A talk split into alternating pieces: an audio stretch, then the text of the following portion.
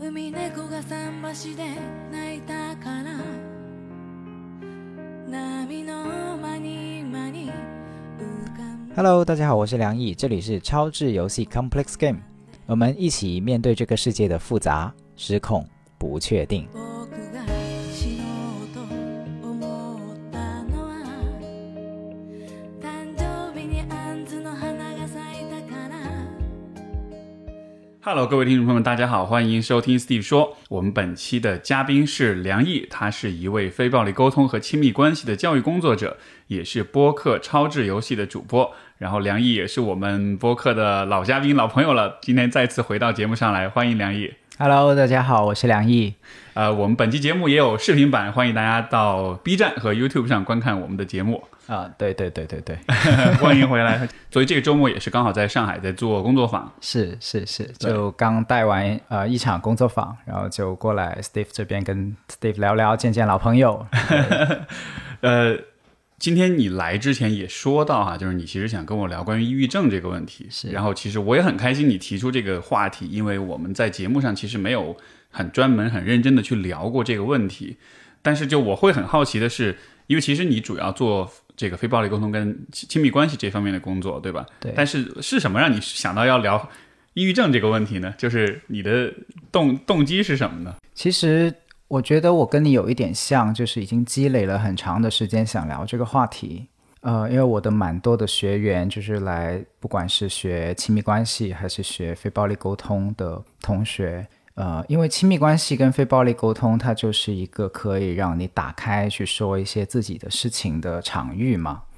所以我就会了解到，陆陆续续的知道说，哎，原来有蛮多的学员他是有抑郁症的经历的，比我想象中要多。而在这个同时呢，有蛮多的人在学完非暴力沟通或者是与人的关系方面的探索以后，他们会反馈给我，他们在自己抑郁症这个问题上所受到的一些帮助啊，或者是改善啊，这样子。所以前段时间呢，刚好就是国家在这个心理精神卫生健康日的时候，刚好就出了一个关于抑郁症的类似于报告，或者说人民日报就有这样的一些报道，然后还引发挺多人的反响的，因为它那个数字的确有点有点害人哈、然后就越来越多的人就有意识到说，哎，原来抑郁症并不是那么的罕见，它可能甚至是很多人日常的困扰，然后我们可以做些什么。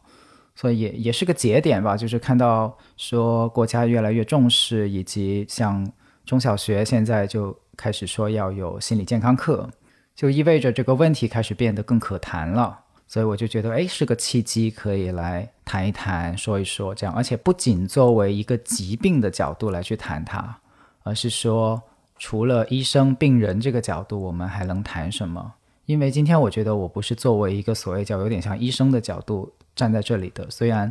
呃，播客这种请嘉宾这个形式很容易让我们想象说，哎呀，呃，Steve，然后面对一个专业的什么什么人，请来一个专家对那种对对对嗯对，然后由他来去讲讲这块儿到底怎么回事儿，或者怎么怎么办之类的。可能今天我们的节目不一定会完全的是这样的一个 setting，对，而是嗯说对，这个你刚才说这点非常重要，我觉得我们也在节目开始之前先是就是刚开始的时候做一个声明，就是我是是们今天的讨论不构成任何的诊断和这个治疗的这种 建议，就是就是只是一个讨论。这只是一个讨论，嗯然后呃，如果你有共鸣，非常棒。然后如果你有不同的看法，也有可能会是这样子。对，然后但是一开始的时候，其实我是想多咀嚼一下这个关于医生病人这个关系的，因为我自己在想这个话题的时候，我诚惶诚恐，我就问我自己说，为什么我会这么诚惶诚恐的担心自己有点像一个，或者是被认为像一个专家这样子在讲这个话题，这又有什么问题？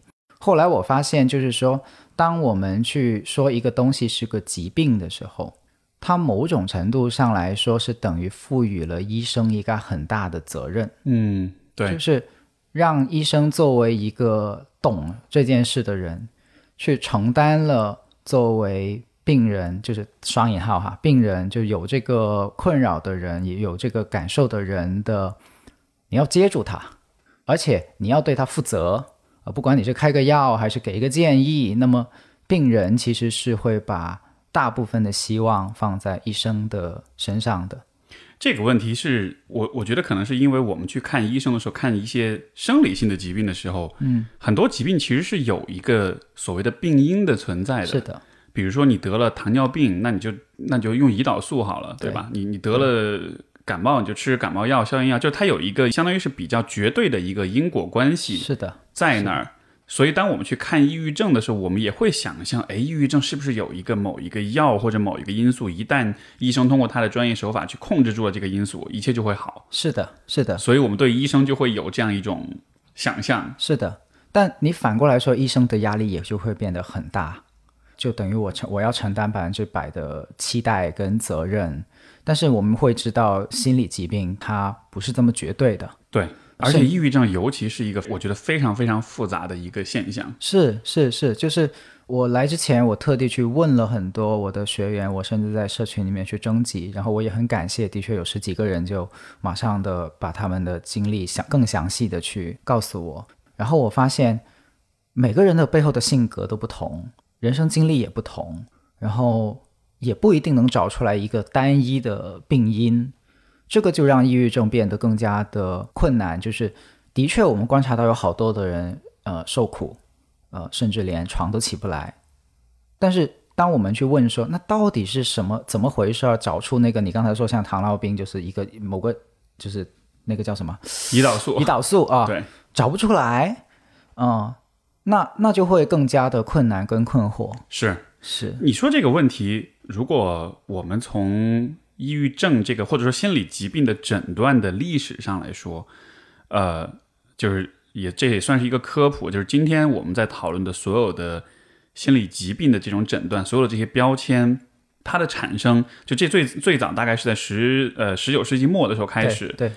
那个时候最早是一个德国人，然后他最早出了一本书，就是来讨论说当时的这些专家为了把这个呃所有的人们遇到的心理上的困扰做一个分类，所以他们当时的做法其实是它是根据症状来把不同的病做成分类的，但是。你根据症状来划分的话，会有一个很重要的问题，就是实际上你是通过表象的东西是的，来描述一个疾病，是包括我们今天的心理疾病诊断，其实都是这样的。你打开 DSM，你打开 ICD，就是所有的这些权威的诊断手册，它凭什么去诊断抑郁呢？是因为你如果有以下这样、这样、这样的一些七大症状嘛，最基本的抑郁症的七大症状，你有这些症状的话，我就会给你下诊断。是，但是问题就是，我之前看过一个研究，就说，就像你刚刚讲，每一个人抑郁的那个原因和表现是非常的不一样，是非常的复杂的。所以说，如果你要按照症状来诊断的话，那有些人可能是有这些症状，没有那些症状，但他依然是抑郁。所以我之前看一个研究是说，能够满足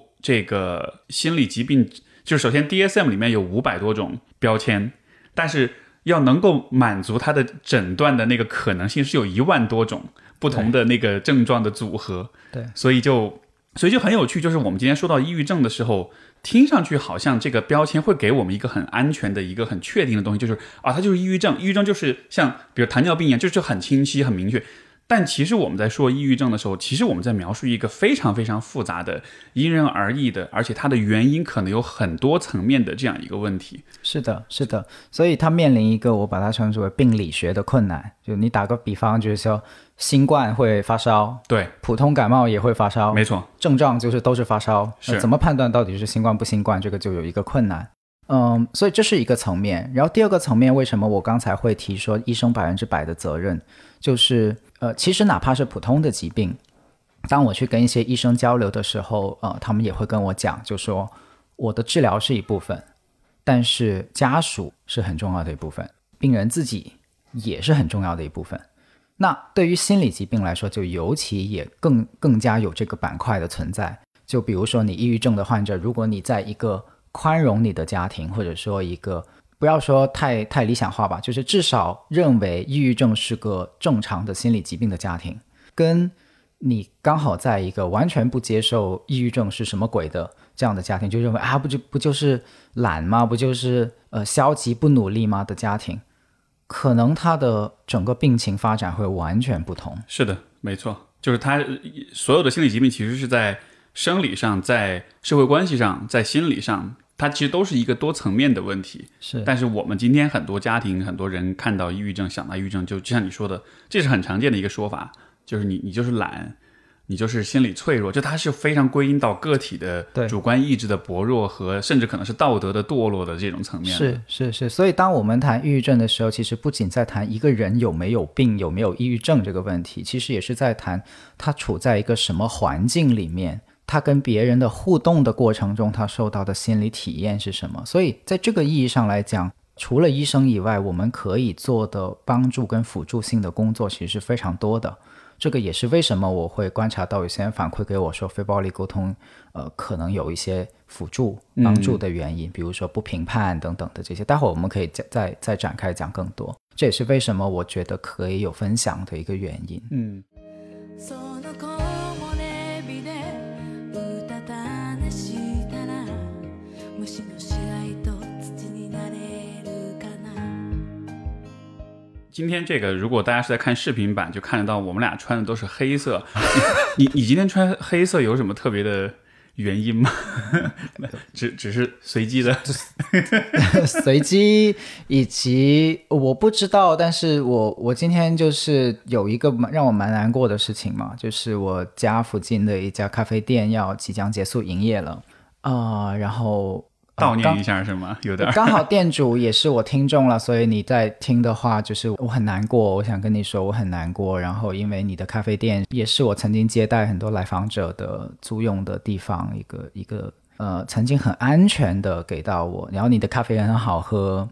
然后，所以当我知道你们要结束营业的那一刻，其实我心里面是啊的的一声，就蛮难过的。但我不知道这个跟我穿黑色有没有关系啊？哎，呃这这可能潜意识层面我就觉得呃是这样子，对。明白，明白。我今天其实就是穿黑色，我是有意而为之的，因为、哦因为因为说到抑郁症的话，我觉得就好像是它，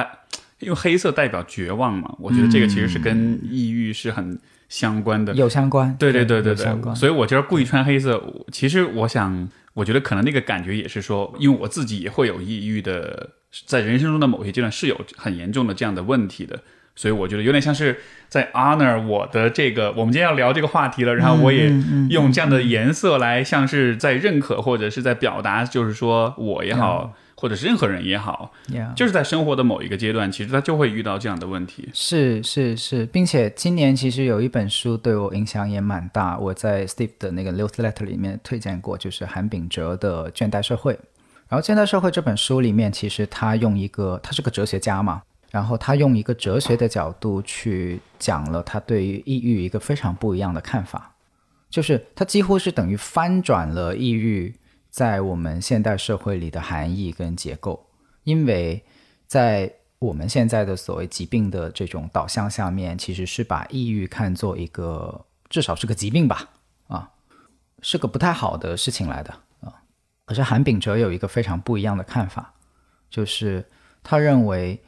抑郁其实某种程度上来说是代表对于一个不断的高速空转的这样的现代社会的某种抵抗，或者说叫做求生，就是他会发现说现代社会，他把现代社会叫做绩效社会。就他说以前的剥削是资本家对于劳动者的剥削，那还是需要一个强制力或者是需要挥动鞭子去去去压榨的才会剥削，但现在的剥削就是后工业时代，现在的这个时代的剥削是自己剥削自己。就他说，你不用资本家挥舞的鞭子，你也会自己加班，因为有一个东西叫自我实现。 哇，这个好戳人的这个这 个观点啊！对，因为你突然间就发现，对啊，那我像一匹马的不断的往前奔跑的时候，我为的是什么呢？就是如果呃，现在社会给我们的一个结构叫做竞争，竞争就是我要做第一，我要做最好，我要出人头地，我要做更好的自己。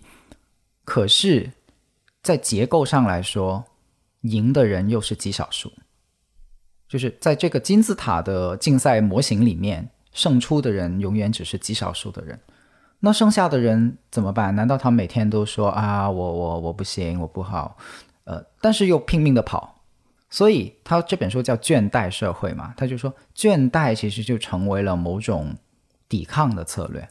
其实他会发现说，呃，像日本社会，他就已经观察到这种典型的倦怠的特征了，就是有一些人他所谓叫做不想结婚，也不想加班，就是过那种非常佛系到一定境界的那就种，是躺平呗。对，非常非常躺平的这种、这种生活哦。但是你不能说他已经死了，他他就是很正常的在在活着，他只是没有那么的积极而已，没有那么的所谓上进而已。你说，你说，你说是一种反抗，我觉得会不会在某种意义上，我没读过那个书啊，但是我嗯听着这说法，我觉得有一点像是在，有一点点美化这个现象的那种感觉，就好像是说，这到底是反抗，还是说是一种一种像是习得性无助一样，就是我逼被逼到角落，我我无路可走的那种感觉。当然都可以有，就比如说嗯是有些人他会主动选择躺平，那也是一种有意识的反抗，但可能也有些人他是。他真的就因为你比如说你说到日本对吧？日本的自杀率这么高，那肯定是跟抑郁症有很大关系的。是是，所以我我觉得这是一种无奈，对就是在这个结构下的一种无奈，就是我没有办法一下子拆掉这个系统给我的压力，但同时我又感受到了这个结构性的逼着我跑的压力的情况下，就像你说的，已经分不清楚是主动抵抗、呃反抗，还是说是习得性无助、没错，躺平、呃病态。我想，不管是哪一种状态，对于身处其中的人来说，都是就是 suffer 的，就是都是受苦的，这个是肯定的。所以，可能韩敏哲给我的启发跟价值是，他指出了，就是这里面有一些东西是在空转跟内耗的，就是这个空转跟内耗的部分，其实不见得那么的积极，至少我们不能很美化说，哦，这个东西就是非常完美的自我实现，就绝对是对的，就都挑战了我原来对于自我实现这个这么美好的说法的一个想象。对，所以某种程度上来说，就是抑郁。如果一个社会更该允许缓慢，一个社会更加允许不要马上的成功，因为我真的接触到好多的年轻人，在大概二十多岁的时候，我自己也是年轻人，对，在在二十多岁的时候，就我也 我也体会过这种想要很快的出人头地、想要很快的成功的这种心理压力。而这个心理压力，如果我又发现我够不着的话，我就会有很大的煎熬。那这种煎熬在在就心里就是这样的嘛，有各种可能的转向嘛。其中一个转向的方式不就是躺平，以及放弃，以及绝望嘛？就像你今天穿说穿黑色，就是就绝望也是一个方向啊。那所以抑郁在这个意义上来说是一个时代症候群来的，是。对所以今天大家才会说，比如像政治性抑郁，对吧？环境带来的这种抑郁，结构性的，对我觉得你刚才讲这个指向了抑郁的一个很重要的特征，就是说我们抑郁，我理解它其实呃，如果我们要去讨论它的原因的话，那它原因可能很复杂，但是其中一个点，我觉得就是我们在看待问题的时候，因为各种各样的原因，我们逐渐的对一些事情，包括对自己的生活，形成了一个可能非常固定的、非常难以改变的这样一种，像是一种成见，一种很深的、无法改变的一种成见。那当你看待一件事情的方式就定在这个地方的时候，如果这个刚好这个方式本身它又是一个比较负面的，或者说它会让你注意到更多的负面的事物的话，那抑郁就是必然的结果。是是，而且我觉得这种结果也和人的复杂性有关系。就是你看，为什么动物不会抑 郁？因为对虽然动物也有情绪，对就像你很多高级的哺乳哺乳动物，它也有情绪，但是动物很少会有抑郁的这种表现。我觉得人的抑郁，它是在于，因为我们的复我们很复杂，所以我们复杂到我们可以有抽象思维，是我们可以有想象，我们可以有对未来的生活的这种推演跟推测。是所以那个结果就有点像是，如果说人是一个计算机的话，我对于未来进行各种演算，但是当我的算法导致我算出来的所有的结果都是很负面的结果的时候，那再加上人又是有情绪的动物，如果你是个冷酷无情的 AI，你算出来你会说人类无论如何都会毁灭啊、o k 那它就只是会告诉你这样一个结果。是但是你刚好又有情绪，然后你算出所有的结果都是 OK，人类都很糟糕，一定会毁灭。这样的情况下，你会觉得啊，就好好绝望，然后嗯，所以所以就抑郁，所以就是你说的这种结构性的抑郁，或者像像比如之前疫情的时候，大家经常谈政治性抑郁，对吧？我不知道对那个阶段是可能很多人都有那种体验，是它都像是人在看到了环境或者周围的一些事情，在一个无至少在他的主观上来说，在一个无可改变的一种局面里面的时候，我觉得那就是抑郁产生的很重要的一个原因。是，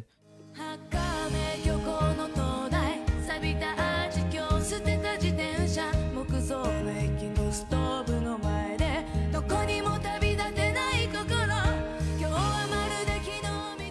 才你说到绝望的终点，我感觉可以再附带上一点，就是人类是意义的动物，就是现在我们的生活已经不仅仅是为了温饱而生活嘛。呃，当然温饱你也可以把它作为一个意义哈。但关键就是，如果我们没有办法在每天的生活里面感受到意义感，呃，意义感可以有很多种来源的哈，并不一定说我要建功立业什么什么才叫意义感。比如说我们的上一代的父母，有些人，比如说他退休以后，我我跳了广场舞，我也会觉得很有意义感。这个意义感是可以自己建构的，可以自己找到的。但是如果一旦发现，哎，怎么我今天就是起来吃个饭，然后躺一下，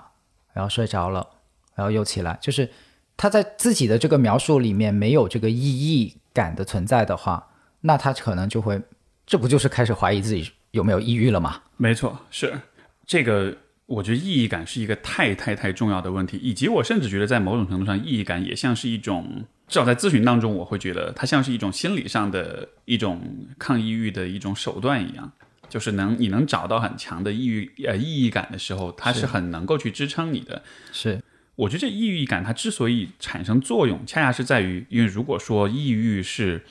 你把事情都下了定论了，一切都绝望了，对，那什么东西是有意义感的呢？呃，就对于任何一个人来说，你想你就是你去想对你有意义感的事情，那个事情一定包含了一定程度的发现、跟探索、跟创造。嗯，就是有意义的东西一定不会是完全千篇一律跟重复的东西。嗯，它可能在一定程度上重复，但它在重复和千篇一律当中，一定是有一些新的东西出来的。嗯，比如说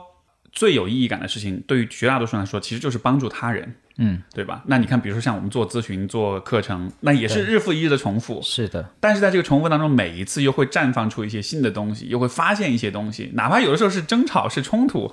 但它依然是新的东西。是，哪所以呃怕是失望，对吧？没错也是新的。 是，所以哪怕是来访者脱落，但那也是新的。呀呀，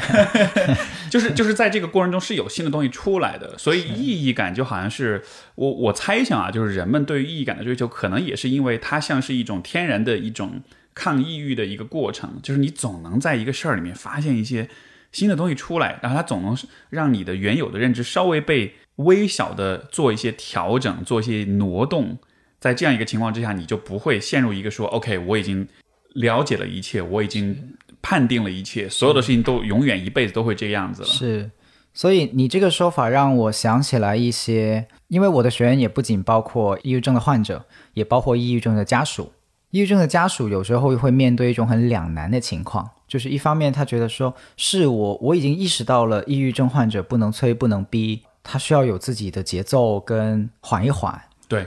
但因另一方面看着他真的那么消极的，以及沉进去了那个像你说的没有生气的绝望的循环那个漩涡里面的时候，他们又很想做点什么，就是就像你说是的，着急那种啊，是吧？就他除了着急吧，还有一个点就是我刚你刚才那个那个话让我想起来，就是说他们的那个动机里面其实有很纯良的那个部分，很有善良的那个部分，就是他意识到了这样子的生命。他可能是越来越缺乏生命力的，就像你说的，没有了创造，没有了意义，没有了绽放，没有了更进一步的经历的时候，就像是这个人被抽空了很多东西一样的。所以，呃，作为家属，他会很想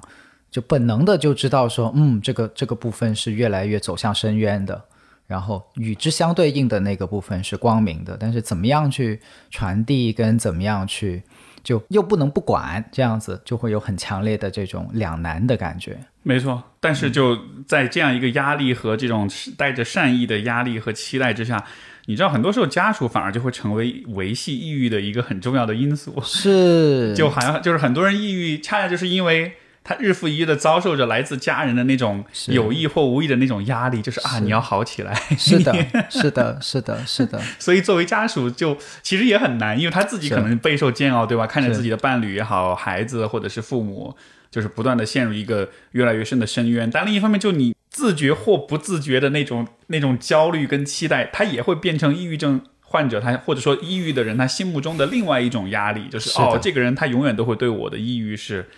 不满意的，是是不开心的，是他是永远都希望我朝着一个固定的方向去走的。而且最要命的事情是，他是没有办法装出来的。对，没错，就是我我记得有一个很经典的案例，就是那个咨询师已经帮那个人，就是患者，呃，很长的时间了，然后他觉得已经到差不多可以的时候了，结果在在现场那个家长说了一句，嗯。他看书都是装，然后就哦，这这前功尽弃的那个感觉，对，就就就就很崩溃。对，所以我的意思是说，对于如果真的是不管是家长还是家属，如果要做到那个支持，其实内心的那个转化是很大的，或者是很重要的。那这种转化甚至是没有办法装出来的，就类似于啊，我最近这段时间就不要刺激他了，对，呃，说说好话吧，啊，就这种程度的支持可能还不足够，因为言片言只语之间，人是我经常说人是很强大的理解动物，他甚至能从你一个表情、一个神态里面就察觉出来你完全相反的另一个内心的没错。立 场跟态度。人有的时候就是这个，真的像是一个诅咒啊！就是 我们其实太过灵敏了，有的时候啊很灵敏你的可以从很多，甚至是比如说你走路的速度、你的脚步的轻重啊，因为你说到这个，我会想起就是我小时候的一个记忆，就是我每天我父母回家的时候，他们上楼的那个声音，我在家里能听见。我通过他们上楼的声音的那个那个脚步的速度跟轻重，我大概就能判断他们今天的情绪状态如何。哦，那真是太灵敏了。但就是，但你知道，就很多人他都他都是灵敏到这种程度的。对但就像你所说的，就是比如说是一个家属，他今天如果对你有不开心的话，哪怕你表现出来是支持的，是开心，但是你的一点点的小细节，别人都能抓到，然后就这就很就像你说，就很难隐藏，就很难是、呃不受是影响。是是是，所以我有时候会，因为我我很印象很深刻，就是我我有支持过一个家长，就是他的孩子抑郁症对已经确诊，然后他就什么办法都想过了，然后就都不行，然后呃。后来一开始的时候，这个家长给我的感觉就是温文尔雅，真的高级知识分子哦，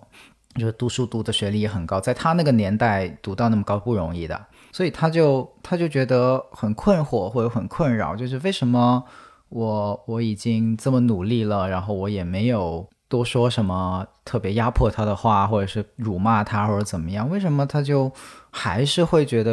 有压力呢？怎么样呢？然后我就慢慢的，因为非暴力沟通里面有很多自我觉察嘛，然后就慢慢的学，慢慢的自我觉察，然后就发现他慢慢有一天，他突然说：“哦，我才明白过来，原来我内心是有很多想法的。虽然我没有说出来，但是就他对他孩他子对抑对郁他孩这子抑郁这件件事情，他他说虽然我没有说出来，但是原来我内心是压了很多很多这些想法的，比如什么想法？就类似于他这样下去不行的。啊、o k 就其实还是有很多评判那种是的，是嗯的，是的，有很多评判的。就他后来发现说，这些评判他会会透过各种各样的扭曲的形式，或者说叫做说潜移默化的形式可去能就不传经意递间到就流露出来了。对，传递到对方也 get 到这样子，所以他就慢慢知道说，哦，为什么对他会觉得有压力。嗯然后因为我说是啊，因为每次看你来上课的时候，那个眉头就是皱起来的，就是就是很辛苦，就是我我不带任何评判的说，就是这个妈妈好辛苦，嗯没嗯错，可能也许如果他比如说他认为他是个是知识分子，是很聪明的人嗯可能这样情况下，他的孩子抑郁对他来说也像是某种否定，对就就是你这么聪明一个人，是你小孩都抑郁了，对他自己的那种可能自我价值感或者是自尊，自也许也尊、是自我受认可，对，会很受挑战，就是没错，但是其实不一定是家长的关系，因为现在我们对抑郁的研究，我也我也观察了一些案例，就是不不定论的，就是也也有这个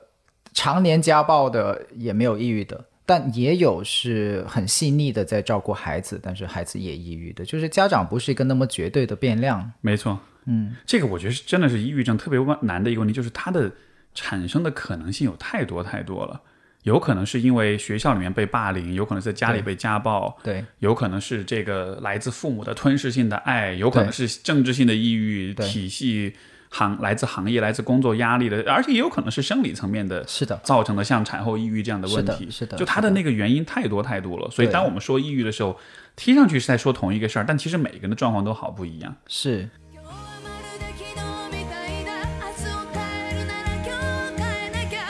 分かってる分かってるけれど我倒想问一点，因为你也讲到，比如说你跟不同的有抑郁、有抑郁症的这个或者有抑郁的朋友，就是聊过，嗯，你有没有问过，就是他们心目中认为当他在抑郁的时候，家人或者身边的人怎么对待他，是最有利于他，是最有帮助的。什么样的姿态是最好的？嗯，就是如果不是传递那种期待或者是压力的话，包括我不知道，也许你如果是你自己抑郁的话，你觉得你身边人怎样对你会是你觉得是比较你帮问你了个非常非常好的问 题，你问了个非常非常好的问题，因为比如如果说身边的人什么都不说，什么也不做的话，那也未必见得是自由的空 气，那可能是一种类似于被遗忘、被忽略、对，被抛弃这种这种想法，可能也会冒出来。或者说什么也不说，也像是一种呃叫做什么，就是一种沉默的一种评判。就我故意什么话都不说，嗯就也有可能嘛，在有些家庭会有这样的表达。可能我见过比较良性的情况是充分的坦诚的沟通。就所谓充分的坦诚沟通，当然是建立在不评判的基础上的。就比如类似于说，跟父母一起去在去见医生，然后医生也会跟他们讲说，嗯，这个这个病可能原因非常多，然后你们不需要一定往自己的身上去归因，然后到了什么程度是需要药物帮助的，然后到了什么是程度是可以不用药物帮助，就是纯粹心理疏导的，然后平时日常你们可以相互的交流的方式是什么？就比如说把感受说出来，比如说我现在很低落，今天可能真的真的很低落。那听的人呢，也不用有压力说，哦，他低落，我一定现在要帮他做点什么。他就是像围在一个火炉边的去去陪伴他的那个样子，这样子去，可能这个是我自己的期待哈，就是如果我抑郁的话，嗯，我会特别期待说，我能够有我的至亲在旁边，告诉他，呃，我的感受，以及他可能会有一些安慰，但是那个安慰不是着急到说现在我们就做点什么让他变好吧的那对个对那对，种很多时候安慰慰当中是带着啊，隐含着期待是的隐。含着期待的，他可能会没有这个期待，就不带这个期待的去去给这个安慰。 对，啊你你我不知道为什么人们在安慰别人的时候，他总是会用“不要”这个字，啊这个 词，你不要生气了，你不要哭了，你不要抑郁了，你不要不开心了，就就是那个“不要”，听上去很温柔，但它其实是带着像是一种祈使句的命令一样。是是是，因为其实我们有时候我猜哈、是因为我们自己不太接受一个低落的状态，所以那个不要其实是既是说给对方听，也是说给自己听。没错，而不要里面其实，呃，坦白讲，我不觉得不要这个字是安 慰。你你你你很难用一个不要打头的东西去安慰任何一个人的，其实。啊就他的意图或者你说话说这话的语气，可能确实是让人觉得你是在试图在安慰，但就是这个你、你至少在字面意思上，这个话真的对不嗯对是很对有对，帮这助，真的不是安 慰，对，是是可能相反，与之相反的另一种语言打头的，可能更接近于安慰，就类似于，呃，可以，就可以打头的，对，嗯，可以哭，呃，可以低落，可以有一段时间，呃，可以慢慢来。就你会发现，用“可以”开头的，可能我觉得会更接近安 慰。至少至少不会制造额外的新的压力。是是是。然后还有一个很有趣的，嗯就是在非暴力沟通里面，我们有一个说法，也是马歇尔的说法，叫做 “enjoy your pain”。这个说法一开始会引起很多很大的误会，就说啊，哦享他受你的 痛苦，对，别人都在苦了，然后你竟然在享受，怎么回事儿？他说的那个 enjoy your pain，享受痛苦的意思，就是刚才有点接近刚才说的那个，不要强制的说要否定对方的有这样的情绪出来，或者是一定要改变它，而是说。哦，嗯你把这个东西分享给我，然后我也是个人类，你也是个人类，我现在就坐在这里，我们一起去感受你生命的脉搏，就大概是这个意思，意义上的对 enjoy your pain。就好像这都是生活、生命体验的一部分。，对对，这就是生命只是长河的一部分。没错，就不要只是因为这一个部分刚好符合抑郁症或者抑郁这个标签，你就认为它是一个不应该有的部 分。对这就好像是你考试考了一百分，如果我们把这件事定义为是一种疾病的话， 就其实是同一个道理。是是，哎，你刚才说这个其实还蛮符合，就因为刚刚我不是问你说就是家人怎么回应嘛，然后其实我想到也是一样的事情，就是如果别人就能跟你讲说啊没关系可以有，你就抑郁吧，甚至你就你今儿什么都不想做，那就那就待着呗。然后甚至说，我也跟你一块儿，呃，就是在时间允许的情况下，那我也一块儿待着，咱俩就一块儿在床上躺一天。但我不知道哈，就是我我没有自己实践过这种方式，但就好像是有一个一种完全三百六十呃一百八十度的反过来的姿态，我在想是不是其实会反而是比较好的一种方式。就是我不期待你好起来，我反而是觉得咱们今天就认认真真的、专注的沉浸在这个里面，因为这是其实是那个就是家庭治疗当中的一种一种一种方式，就是就是矛盾的给一个矛盾的反应。比如说啊每一次大家一说到某一个话题，某一个人就会很很很不开心。然后这个整个家庭就会陷入一个冲突，然后这个时候家庭治疗师就会说：“哎，下一次你们说这个话题，你能不能试着用非常开心的状态来面对这个问题？”你会看到整个系统当中就会有一个变量，它被反转了之后，是整个系统就会不一样。对，所以我在对我不知道哈、就是我没有试过，但是我是觉得也许这是一种可行的方式。你提到的这一点，其实涉及到我们有机会去看到一个分离的可能性，就是对什么进行分离呢？就是对情绪本身跟情绪的解读，或者说叫做对情绪的反应，它是两个东西。对，在日常大量的情况下，我们是会把它看作一个东西。啊，你想一下，有的人说我有情绪，他说我有情绪，这是什么意思呢？其实，在我看来，它包含两个意思。第一个意思就是他内心有一些情感上的、情绪性的、感受性上面的东西出来，有些但反也应，对，但同时它也包含第二个层面，就是他对这些情绪有一些解读，对这些情绪对他来说是有一些像是价值判断的。是嗯，而对于抑郁来说，或者对于抑郁症患者来说，或者甚至对于每一个我们曾经有过抑郁低落状态的人来说，我发现真正在消耗我们的不是前者，而是后者。没错，就如果我们能把情绪分离出来，情绪只是情绪，比如说这一刻我真的很窒息，我就窒息一会儿吧。就如果这个窒息不代表更深的含义，比如我们对它的解读类似于啊、天哪，我这么积极的人竟然开始窒息了，我是不是做错了什么？或者是这样下去我是不行的，呃，这样下去妈妈会担心我的。这样下去我，我是连上班都上不了，我怎么照顾我的生活？就是后面那些东西在没错，没在错。开始咬我们，在开始在开始研磨我们的耐心内心。是但是前者它其实只是一个感受，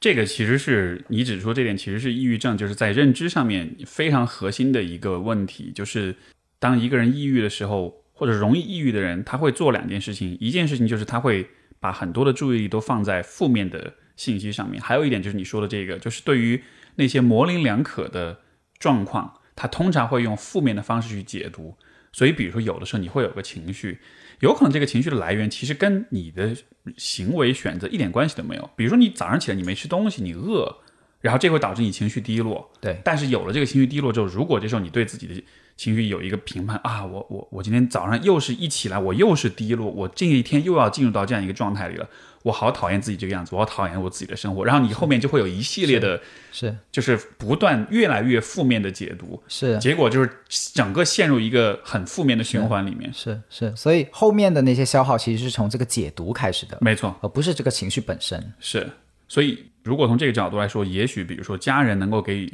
能够提供的，反而就是一种积极的，或者说一种没有指向性的解读，就是他 OK，那就是一个感觉呗，对，它就是一个你会有的一个一个体验，因为好像这当中，我在想是不是其实人们是带着这样一种假设的，就是我需要。为我所有的感受负责，为我所有的情绪负责。 Yeah 如果我产生任何的不和谐的、负面的或者是不开心的感觉，好像那就意味着是我哪儿没做好。但是当你在当我们在这么想的时候，我觉得其实是大大的低估了人本身的那种复杂性。是的，就是就是人没有办法控制自己的所有的情绪，是的就是那个骑大象跟骑象人那个那个比喻嘛。对我们只是骑象人而已，你的情绪是大象，它的力量老大了，你根本熬不动它， 对吧？所以这样情况下，当他出现抑郁的情绪或者不开心的情绪的时候，那根本不就你控制都控制不了。是就好像是那种解读，呃似乎也当中暗含着一种假设，就是人的理性是强大到应该可以掌控一切的。所以当一切出了点问题的时候，你觉得哦，糟了，这是你的错，然后就无限的自我批判。僕が死のうと思ったのは心が空っぽになったから你让我想起来，今年我有一个蛮有趣的经历，就是我大概几个月前有一段时间是，我明显的感觉到了我的某个部分的能力在缩了一下，就有点像呃一个茄有一个茄子，它突然间脱水了变捏了一样的， 就是因为我对这个部分很敏很敏锐很敏感的，因为这也跟我的工作有有相关，就是同理心这个部分，就是我能很明显的感觉到，在某些时刻我这个茄子变捏了。对，然后也反映在我的亲密关系上，就我跟我太太有时候交流的时候，我也自己感觉到，我就说我也最近有点讨厌自己，就是怎么这个东西这样。然后我太太给了一个非常让我觉得有意思以及非常贴服的说法，她说：“你最近水逆。” 我说：“我天哪，你说的对。” 然后她说：“对啊，水逆嘛，水逆就该躺平。”就对他就给了一个很，他就把这个问题外化了，就不是指向你自己是了。是，就是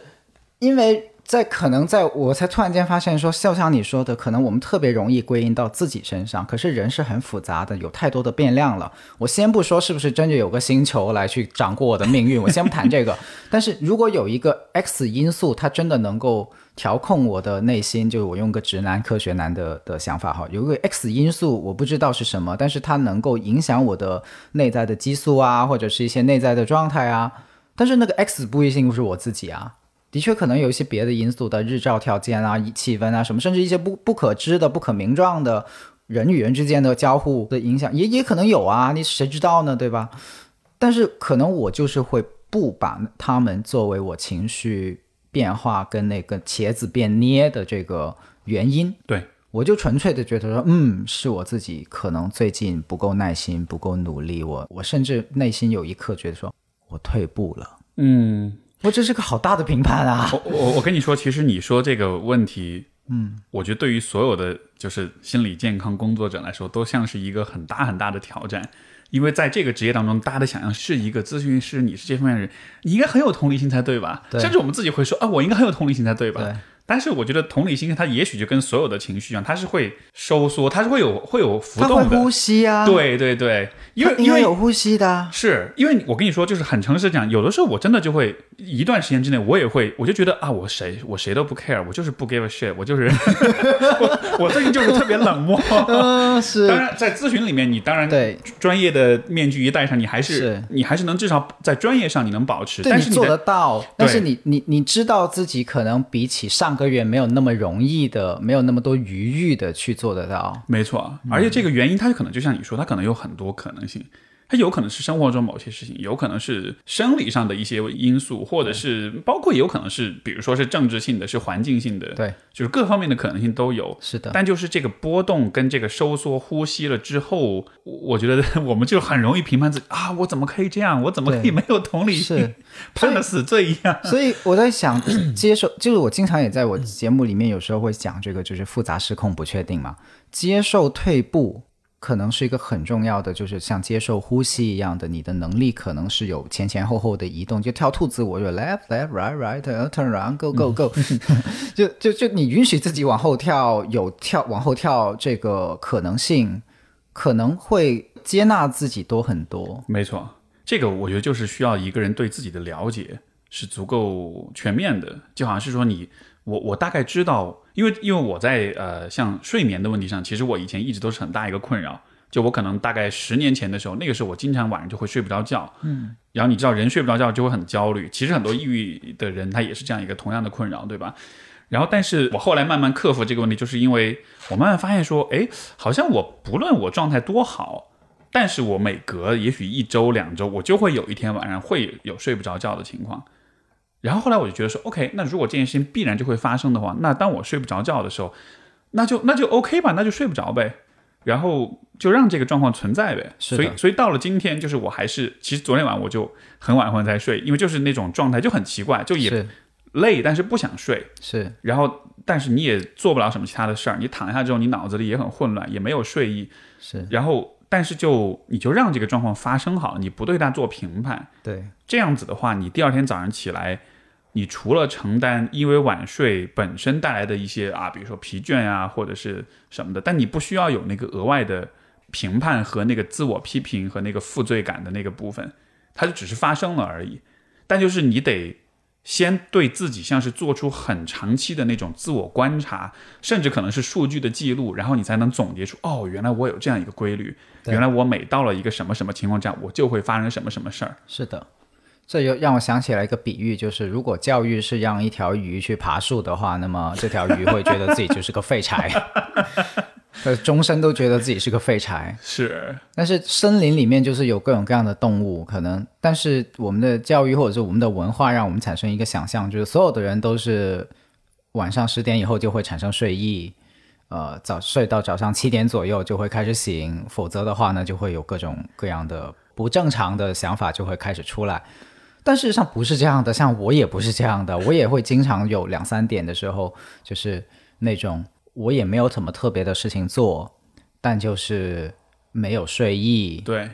呃，并且还甚至有点享受的兴奋感出来，在而且是可能大概在十二点后才出来。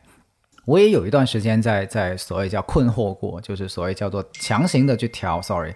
强行的去调自己的那个作息，但我后来就慢慢放弃了，因为我发现那种强行的调反而会让我陷入一种更加不习惯的状态里面，还还不如就像你刚才说，就像骑象人，我就我就放手让这个象带着我走，看他想去哪儿嘛，先先让他带我走一段时间再说嘛。然后我就发现，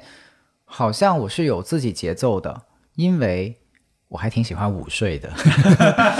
对，就是而且尤其是那种大概像呃三点睡到五点。的这种还不是一点睡到两点，啊就是其实我们的作息是非常受这个所谓叫工业社会的计划性的这个规训的。我就发现，但是因为我是自由职业嘛，所以我其实是重新去问我的身体，什么样的节奏对于你来说最舒服？嗯，什么样的节奏对于你来说能够是你自己？It's you。对，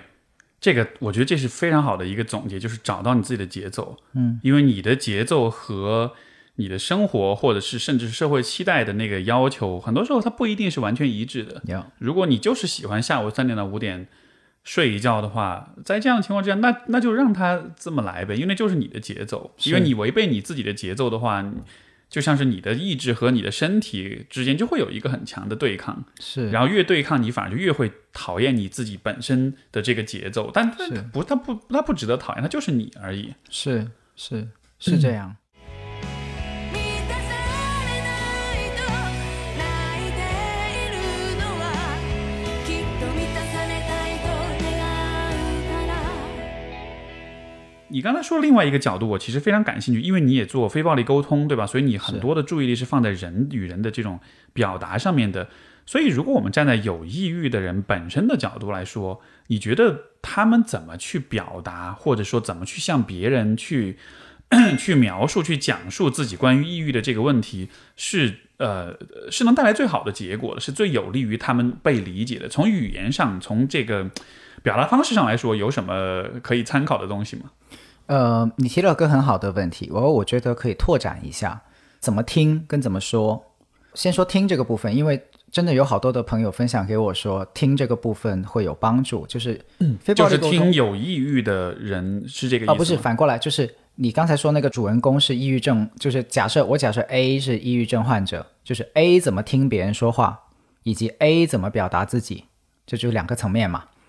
听这个部分其实能做的事情是蛮多的，因为在非暴力沟通里面，我们会有一个动作叫做戴上长颈鹿的耳朵。这个戴上长颈鹿耳朵以后呢，你就会从原来可能听到的是别人的评判跟指责，变成是对方不管说什么，你都知道说，嗯，这只是他可能有一些需要，哪怕他那个表达是很扭曲的。为为什么是长颈鹿的耳朵呃，因为在非暴力沟通里面有一个代表性的动物叫长颈鹿， ？OK，然后长颈鹿代表的就是你从感受跟需要的角度去理解人的行为跟语言，大概是这么个简单的定义。呃，为什么选长颈鹿？是因为长颈鹿有一个大心 脏。啊 OK 对，它是它是陆地上从身体比例上来说，那个心脏最大的动物。啊，对，所以长颈它鹿毕竟啊，他脑子离身体那么远，对它需它，要它脖子很长 嘛，所以对它的对对心脏要供应血液，要供应，啊就像一 OK 个泵要泵到那么高的消防一样的要泵上去，所以呃，他的那个心脏的体积，其实解剖学上来说是非常非常大的啊对，大心脏。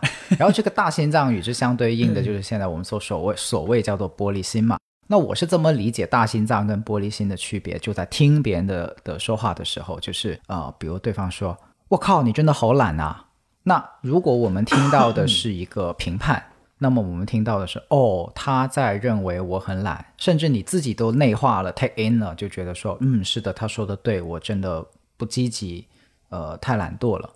这个就是听成了评判。那长颈鹿的大心脏就会用另一种听法，就是哦，他说我懒，跟他的生活有什么关系呢？嗯，可能是他是我的朋友，他有点担心我的生活，呃，他自己也想自己的生活里面多一点积极的元素，这个是他的需要。他是基于这些需要，所以说这句话。嗯虽然这个话说的很难听，但是这是他的需要， 我不一定需要为他的需要去负责。然后很多的人就说，当他用了这个长颈鹿的耳朵以后，他的负担轻很多了。对就是别人对他的这些评判跟指责，他能够就像穿了一件防弹衣一样的，以前可能是 被打得满身都是洞， 现在他就会觉得说，哦，OK，这个是是是你反自己弹回去了对，就反弹回去了，或者说就就 还还回给对方自身了，就舒服很多很多。是因为不用 take in 了嘛。嗯所以这个非常有用，因为比如说像亲人，很多时候忍不住的一些话语，他也会知道哦，那这个只是妈妈焦虑的情况下的一个表达，这个只是爸爸着急又无奈的时候的情况下的一个表达。没错啊。哎，你说这个，我觉得特别有共鸣。虽然我没有用长颈鹿耳朵这个比喻去去描述它，但是嗯我觉得这是人们经常会有的一个现象，就是我们在听到别人说一个话的时候，可能对于很多人来说，他的第一反应就是就是就是先默认这个话是成立的啊然后在字面意思去思考它到它的对错。是的但是你如果这么做的话，因为那个逻辑是指向你的，对你为什么这么懒惰？ 对，但是我们很多时候不去思考这个话，他说话这个他的动机是什么？是它背后的这个原因是什是么？就好像是表象的语言和背后动机，很多时候其实是是两个不同的事情。是但是我们很没有办法，如果你没办法做这个区分的话，那每一句话都是就像你说的，你你没有防弹衣。每一个子弹打过来，你都主动去接它那是种的感觉，是的但实际上你会发现，有的时候那个子弹根本就不是朝你来的，它是在打别的东西。是的。所以你不要过去拦它， 你不要过去去挡枪那 样子的。而且我观察到一个现象，呃，特别有趣，或者说特别悲剧，就是有一些父母他自己说这些话的时候，他不会对这个评判，或者说对这个断言，其实它是一句断言来的嘛，对，对这句断言去进行负责。他会用一个这句话就像是这个世界的真理一样的的的感觉给你说出来。问题在于，孩子小时候的时候，他没有那么强的判断力，他也没有那么强的边界，所以呢，他就会自然的吸收进去了。是所以我的很多的学员或者说有些来访者，我会发现他对于别人说的一些话，他会完全的就很容易 take in 进去了，然后他会说为什么他要这样说？没错，为什么？为什么他一定要说那些话？然后我我就说，嗯，你试着在对方说这句话的前面给他补上一个他认为，你就会发现这个听起来很不一样了。就、嗯他认为你很懒，他认为不去考公务员的人就没有出息，他认为女生就应该在三十岁前结婚才是能够获得幸福的。嗯，这句话听起来就完全不一样了。所以这个里面有一个什么问题呢？就是可能我们的长辈或者说某些长辈在养育孩子的过程中，他没有注意区分开自己的观点跟客观世界的现实嗯这两个东西，就是他没有在很多话前面加一句说类似于啊，这只是我的意见啦，就是啊，我认为，呃如这是我认为这样。我觉得，如果一个长辈他能 能到这种层面的表达的话，他可能也不会说出前面那 些，就是也的就是确他是哈对，就是他可能，如果他真的以自我意识清晰到这种程度的话，他可能也知道我就是，比如说你要发泄情绪，你就发泄情绪，对你不需要用你的评判和攻击去发泄情绪。，对，而你说这一点，我觉得也指向一个很重要的问题，就是就是每个人的长大的过程其实都是非常非常难的，所以在这个过程中，如果尤其是在青少年时期。呃，包括可能现在会，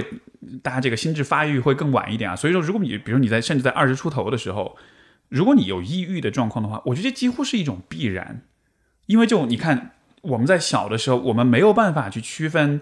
父母给我们的语言那些表达，它字面意思和背后的动机，我没法区分这个。我听到什么就是什么。如果刚好你运气不好，你的爸妈刚好是那种负能量比较强、比较爱批评人、比较评判，或者是他自己的这个自我觉察没有很强，他的情绪调节能力没有很强，那你就会一直受这些东西啊，你就会一直呃，就是就是挡枪嘛，挡对子弹嘛。对你挡了一辈子子弹，如果你一直都没有意识到说，你其实可以从这个这个火力线上面移开，其实你不用接这些子弹的话，你就会一直站站在那儿去挨子弹，是你的一直挨一直挨，挨到后面你就会抑郁，因为你承受太多，是的其实你并不需要去承受的东西了。是的，所以就好像是从这个意义上来说，我就会觉得我们在年轻的时候某一个阶段，如果你有很抑郁、很糟糕那种状况，我觉得几乎是不可避免的。就是这就像是人在发展过程中一个你的思维能力和你面对的挑战是不成比例的。是的，我们在很小的时候就开始面对一个很难的状况，是的，但是能力的增长是一点一点往上走的，所以就所以在你的能力达到一个足以去理解这个情形之前的那个阶段，那个阶段就是一个非常脆弱、非常容易挨挨子弹的一个阶是段。啊，是啊，所以你的这个比喻非常非常形象，就是所以有时候不管是在心理咨询，还是在我们做教学的时候，就会慢慢的看见一个人怎么样进入到了你刚才说那个挨子弹的地方。那很多时候我们给的也不叫建议，就是让他自己看见说，其实你是可以站旁边一点点。等那个子弹自己飞过去就好了。就虽然你没有办法停止那个机关枪枪扫射，但是你可以有点办法去不挨那个子弹的，并且你现在长大了，肯定以前你是脚还定在那儿，因为你这个家庭你走不了，空间走不了。但是现在你长大了，你有一点点能力可以挪动你的双腿，然后就可以离开那个挨子弹的位置。对，所以很多很多的时候的那个过程就是这样的，让他知道说你可以做到。所以刚才这个是我说的听的这个部分。没错。然后这个听的部分既包含怎么样去翻译、转化对方的这些评判性的语言，也包含怎么样可以不去 take in，就是对，呃，尤其是我见过更深的一种伤害或者是消耗，就是它内化了，变成这些语言还不仅是对方对他说，而且是自己对自己说，就都不用对方开口，就自己对自己来一遍这些所有的语言，这就这就是很可怕的一些消耗。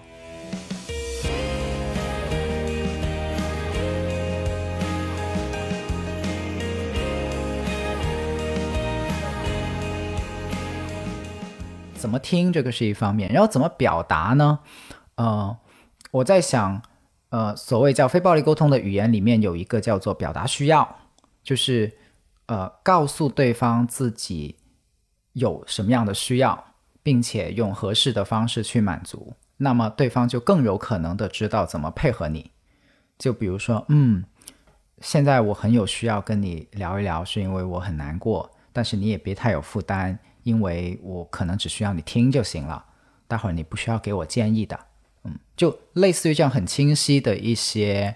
呃，把自己的需要以及具体满足需要的做法给说出来。可能会更加能够得到，因为有的时候你会区分能够做到的人跟不能够做到的人。当你提建议的时候，其实你就知道，哦，这个这个话可能我的朋友是做得到的，但是我的父母可能是做不到的。嗯，那你也自然的会导向行为，就是不把错误的期待放在父母身上，或者是一些更难的人的身上，这样子。当然，并不是说父母一定做不到哈，呃或者说朋友就一定做得到，也有反过来的，就父母反倒做得到，朋友反而做不到。嗯，可能怎么说这个问题上，这种不带敌意的过程会，就是同样的不带评判、不带敌意的过程，会更有助于身边的人形成一个支持性的环境。因为有的时候我们除了挨批评以外，我们也会批评别人，就类似于抱怨说：“哎呀，我都这么难受了，你还要这样子搞我，或者说你还要这样子去去要求我。”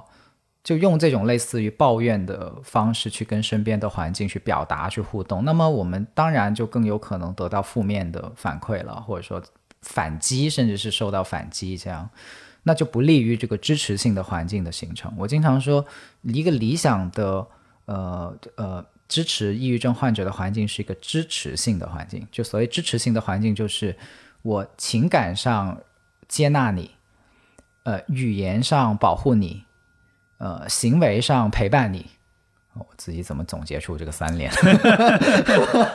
自己给自己点个赞。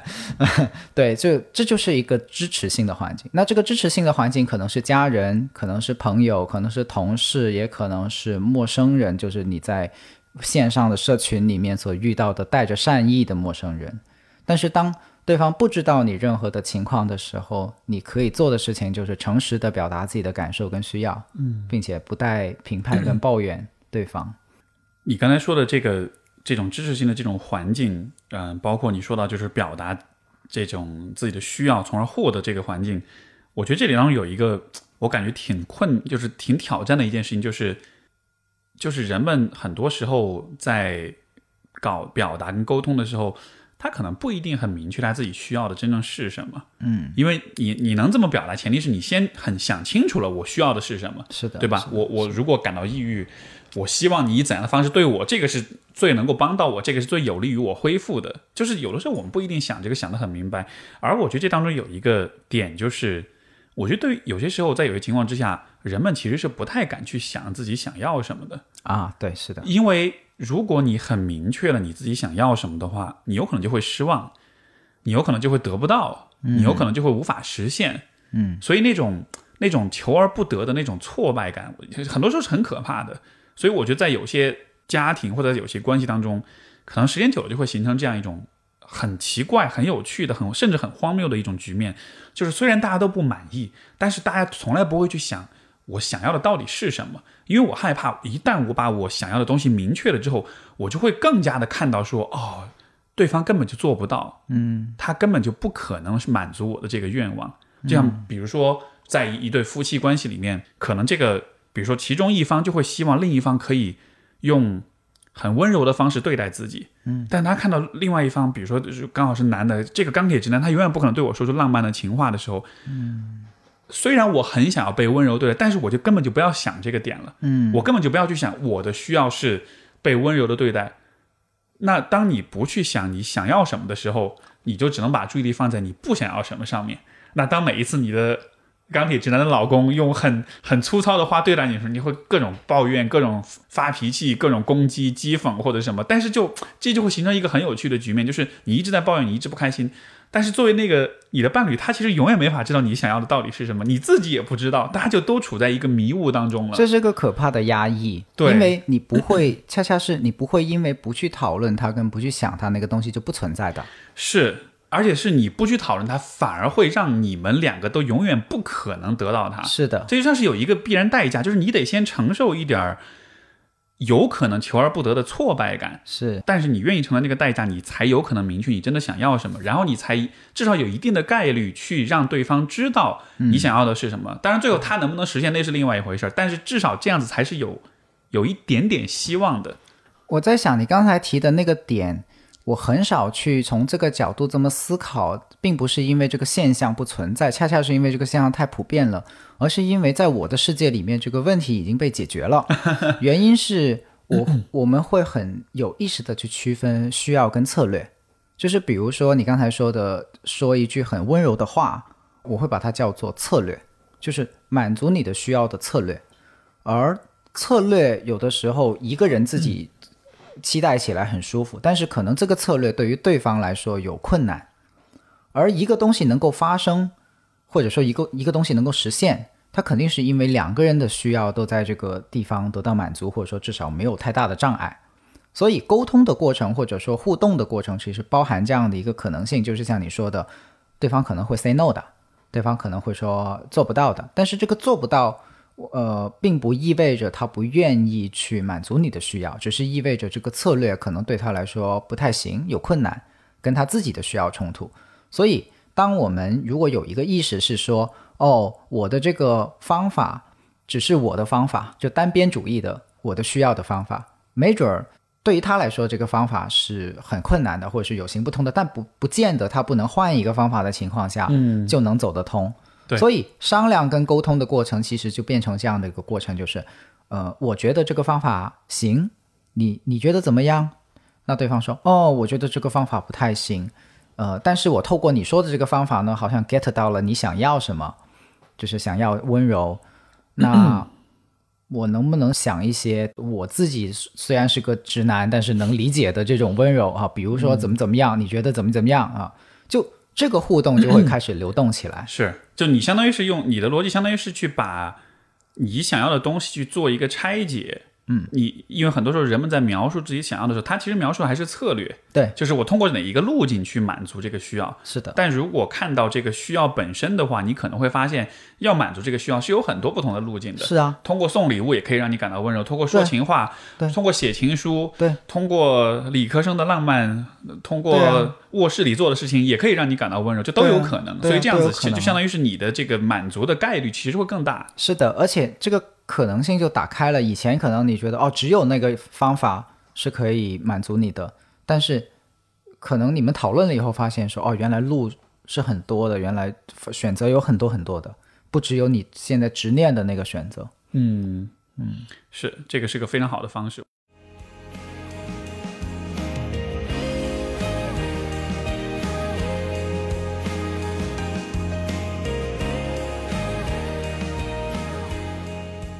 我觉得能够把自己的想要的东西表达出来，尤其我觉得对于有抑郁的，不一定抑郁症也好，或者抑郁倾向的人也好，我觉得让他们能够表达出自己想要的东西，这是一个我觉得非常非常关键的一个一个点，因为你在你所处在那个情况下的时候，其实你对自己已经有很多的批判跟否定了。是的，在这样的情况下，我觉得人很容易觉得是我有什么资格去说我想要什么。但是在一一开始你抑郁，恰恰就是因为你想要的东西得不到，没有办法对得到满足。对我有一个很尊敬的老师，他同时是个心理咨询师跟非暴力沟通的培训师，他是个韩国的老奶奶，已经很资深很资深了。她在她大概五十多岁的时候，她的弟弟因为抑郁症自杀了，所以她就走上了这个寻找抑郁症这个出路的这个这个道路。然后她后来就遇到了非暴力沟通，然后她就后来有一句话我很记得，她就说，经过她这么多年的一个呃研究以及经历，他发现抑郁跟觉得自己没有选择这个问题是高度相关的。没错，对，就是当你觉得自己没有别无选择的时候，你就会很容易抑郁。没错，这个就我很喜欢用的一个比喻，就好像是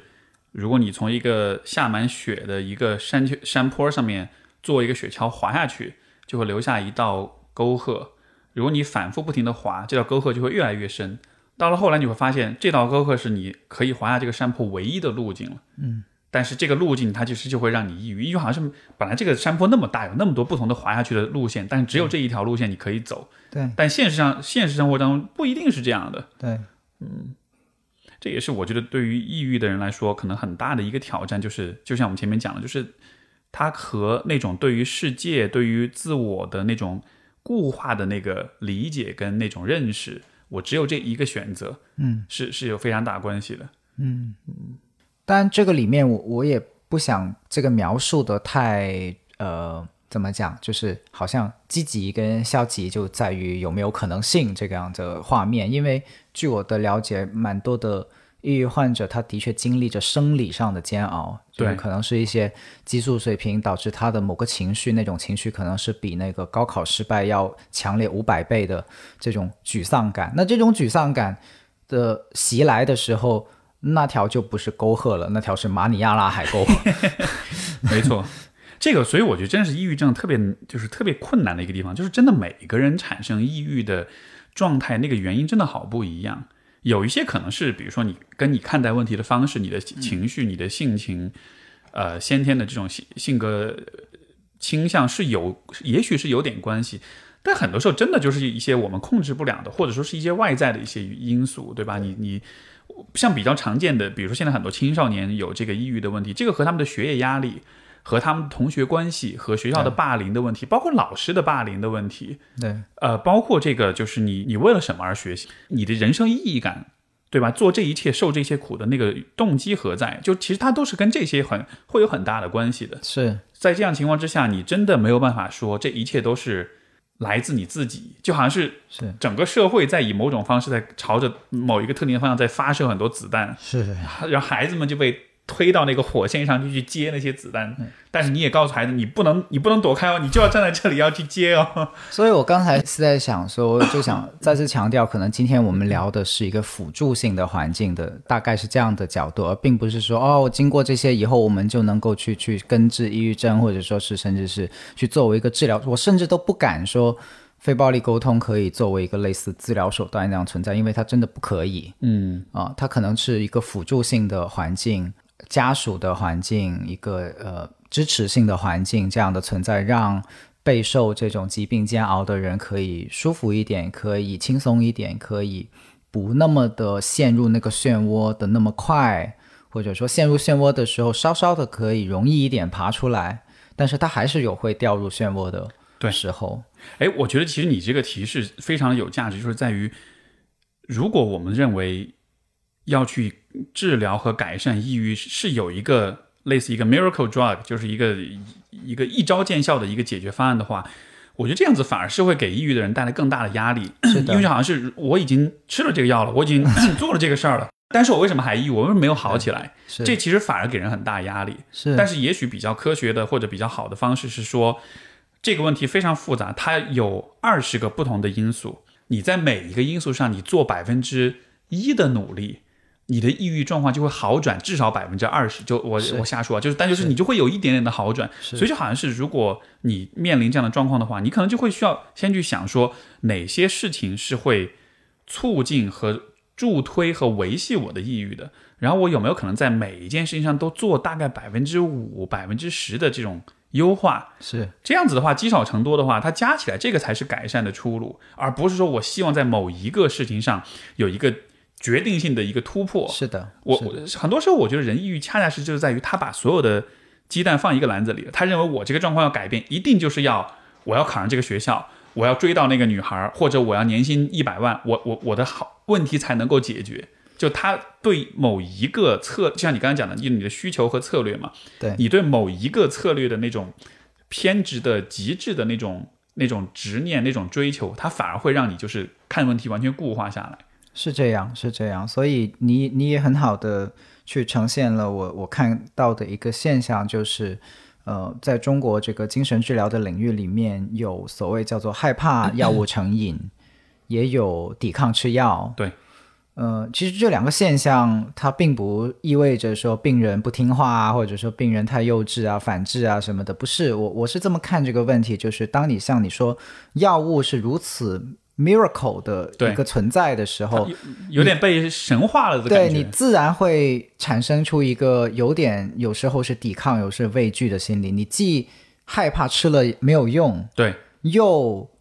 害怕自己完全依赖它，就是这种很复杂的心情就会很自然的出来，因为你这样设定它了。嗯没错，你这样设定它了。如果你跟一个人说，呃，其实我现在给你吃的是维生素 C，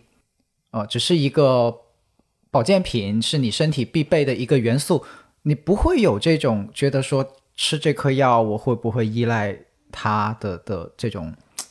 这种执着的想法的，你会松开一点说，哦，它只是辅助性的，它只是它不是决定性的，至少，对，嗯，我还有很多其实可以关注的因素跟方面，不管是像你刚才说的，呃，怎么跟别人交互的，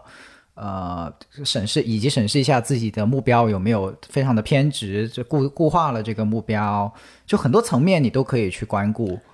没错，没错。说到这个用药，就是有一个很有趣的事儿，就是因为不是有安慰剂效应嘛？嗯，呃，抑郁症是因为就是不同的疾病对于安慰症，呃，对于这个安慰剂效应，它的反应的程度是不一样的。嗯，而抑郁症是对于安慰剂效应反应最强烈的几种问题之一。也就是说，安慰剂效应在抑郁症的治疗当中的效用是相当显著的。嗯，所以就很有趣，就是就是如果我给你吃只是一个维维 C 的一个药片儿，但是如果你觉得这会治好你的抑郁症的话，你带着那种我会变好的预期。你真的就会变好，因为它是确实在一定程度上就有点突破了你对于自己抑郁状况的一种评判也好，一种固化的一种呃一种定论也好，是，嗯，就给了一个你突破这个循环的契机。没错没错，僕が死のうと思ったのは靴ひもがほどけたから说到药物治疗，就当然这个方面我也很粗浅的了解啊，就这个只是作为一个、一个一个参考的观点，就是其实现在在这个心理学的呃医药学的研究上来说，其实没有非常非常显著的证据证明，就是抗抑郁药物是一定会管用的。啊，是而原因恰恰就是在于，一方面当然是研究本身的一些问题，比如说很多这种研究都是药厂来资助来做的，所以他们不会去发表这种没有结论或者没有发现显著效用的这种，就这个是一个就 publication bias，就是一个 Yeah 出版的一个。一个一个一个偏差，另外一方面也也确实就是因为每个人的抑郁的原因是不一样的，所以抑郁就是一个药，它对于一个人可能是有用，因为可能这个人他更多的是在生理层面的一些问题，但对另一个人可能就完全没用。是因为他的抑郁可能是来自于他此刻正在持续的遭受霸凌，对或者说他的家庭关系出现严重的问题这样子的，所以就好像是我确实会觉得就是不应该把抗抑郁药物完全的去神化，但是我觉得我是认为如果一个人的睡眠出现问题的话，因为很多抑郁症的患者或者很多偏抑郁的人会睡不着、会早醒的话，如果你能够通过药物去改善你的睡眠的话，我觉得这个是一个至少在这个层面的改善是非常值得的。是的，因为人睡不好的话，尤其你不像我们自由职业，第二天可以晚睡或者可以补觉，你第二天要上班的话，你持续的处在一个缺乏睡眠的状况之下，这对于人的情绪、对于人的生理上的状态都会是非常负面的影响。而这样子的话，你本本身如果有抑郁的话，整个这个就会是一个很很一个情绪漩涡，你就会陷是进的去。，负反馈嘛，就不对断的告诉你说坏消息、坏消息、坏消息，就又是坏消息，这样是是，因为我有好些这个，不管是朋友也好，还是来访者也好，就是呃，他们也会有你所说那种状况，就是拿到药之后会觉得哇，有点有点害怕，而且包括怕副作用嘛，因为确实这个抗抑郁的药物是有很显著的，有些药是有很显著的副作用的，嗯，所以会怕。但是就是我会有一些朋友告诉我说，他吃的呃，比如说有些时候医生会开一些安眠药，或者是他或者他建议你，也许可以尝试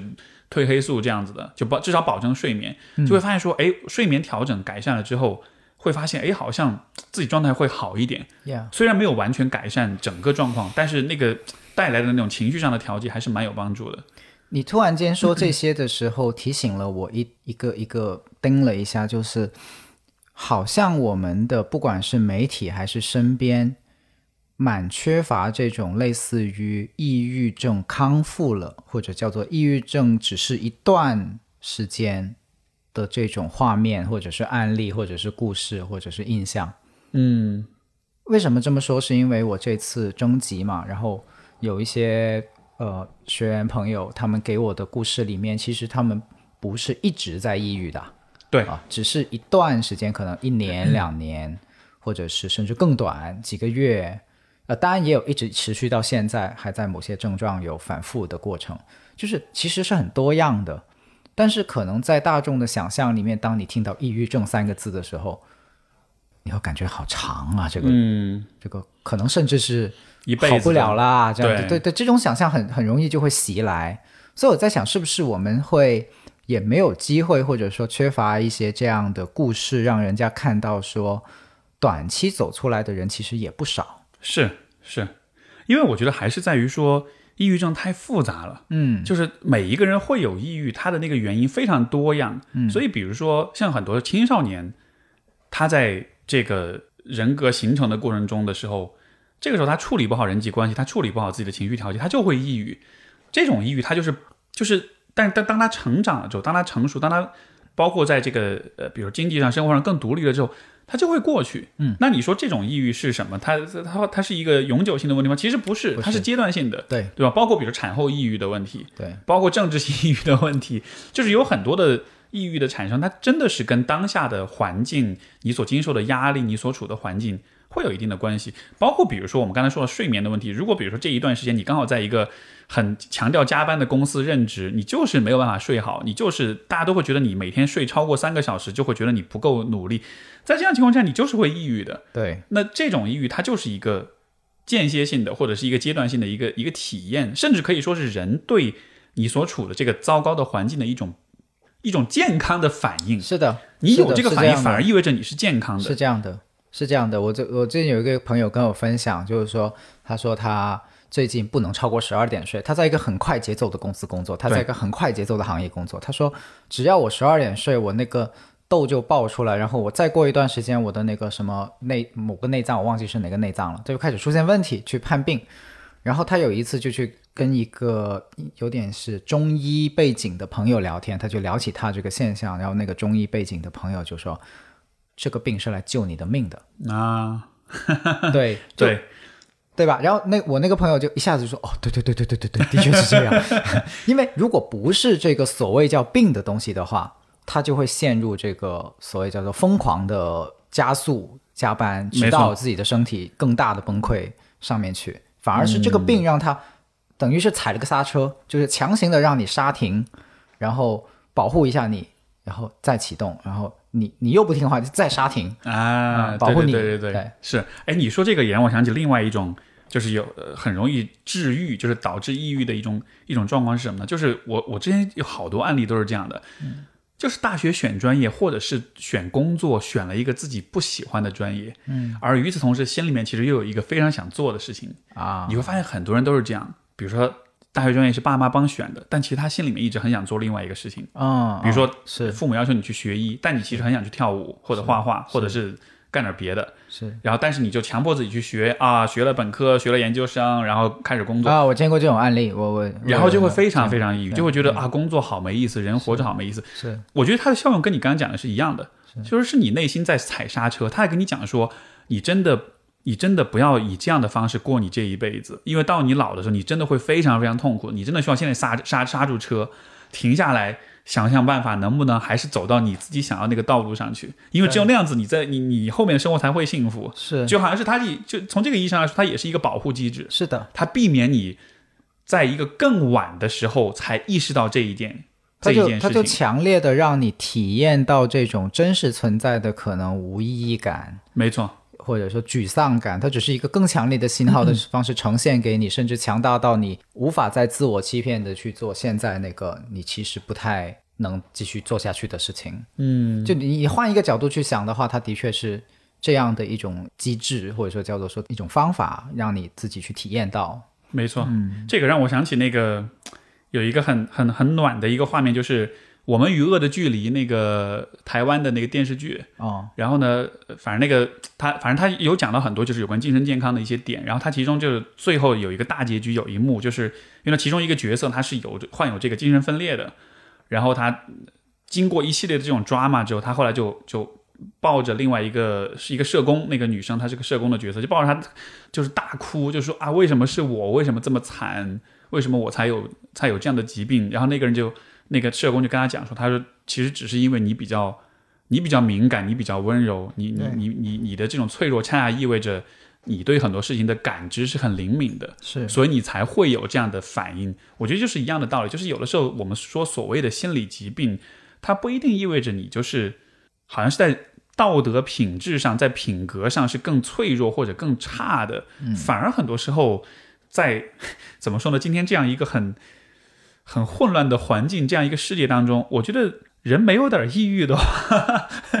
你有点抑郁，我觉得才是正常的，因为确实很多事情是对吧？我们看到就是会觉得很荒谬、很很无法理解的。呃，不管是从人际关系也好，从人的存在的意义也好，从价值取向、整个社会的节奏啊，呃这种各个方面的，就是我我反倒是觉得，今天如果大家会有抑郁的话，那可能是意味着你的感知、你的五官是很打开的，对，是很能够体会到、吸收到很多的很多外在的东 西的。嗯你也回到了最初提过的一个观点，就是这精神类疾病是人类好像比较特有的这个现象。当然我，我还不知道，我们如果要研究这个一只麻雀得了精神分裂，要怎么研究？ 那当然也会也会有这个 bias 啊。对，呃研究方法的 bias。呃，但如果这部分的这是事实的话，就是人类特有才会有这么多种类的精神疾病的话，它其实可能在提示我们，呃，人类的精神生活的复杂性，就是我们现在怎么理解我们的人文世界，就是我们人类的这些精神生活，到底我们是怎么把它组织起来的？嗯，呃，因为米赫森·西哈拉就是那个积极心理学的心理学家，他在心流，很多人看过这本书。这本书的第一章、第二章里面，他有一个观点，他说支配人的想法的系统里面有一个叫做文化系统，而这个文化系统它不是以人的幸福为目的去服务的，至少是不是以个人幸福的为目的去服务的，而是以社会秩序为目的去服务的。嗯没错就是文化系统的目标并不是为了你读完书以后会幸福，这个他不负责，但是他负责什么呢？负责让大家有秩序的，在一个基本秩序下面去形成跟组织社会。打个比方，就是大家都懂得去坐电梯的时候会排队，有秩序。它维持这个有秩序的图景这方面会特别有效，但是这就意味着它对于每个人的个体幸福跟每个人自己可能有的个性跟可能性这部分其实是没有太大的关顾的。是，所以说日本的自杀率才高啊，因为日本社会对于效率的强调是非常非常高的。就把你摁进去一个模子里面，你让按那样的方式去做人的。嗯没错，没错，我觉得这个是很好的一个点，我觉得这也是为什么每一个人都应该多少去关注一些有关。政治有关环境，包括今天的时代，就是有关科技的一些这方面的，你需要具备一些这方面的常识，因为你了解一定程度了解这些，你才知道说，哦，原来个人和社会之间、体制和和和和每一个人之间，他们的诉求、他们的目标、嗯，他们的模式跟节奏其实是不一样的，甚至很多时候可能是冲突的。是就像我以前也看到过一个呃一个文章，它是一个就是啊、不是是一个视频，就它是讲历史上不同的这个朝代、不同的王国、不同的帝国。他说，你如果看历史上那些最强大的、那些最强盛的那些国家，其实其实普遍都是集权制国家，普遍 都是那种很就肯定不是北欧这种社会民主主义的这种体制，就是大家人人个体都是很开心的，就是很强盛的这种这种朝代，它一定都是在一定的一定程度的强权之下才发展起来的。就是如果社会或者组织是一个生是一个生命体的话，这个生命体的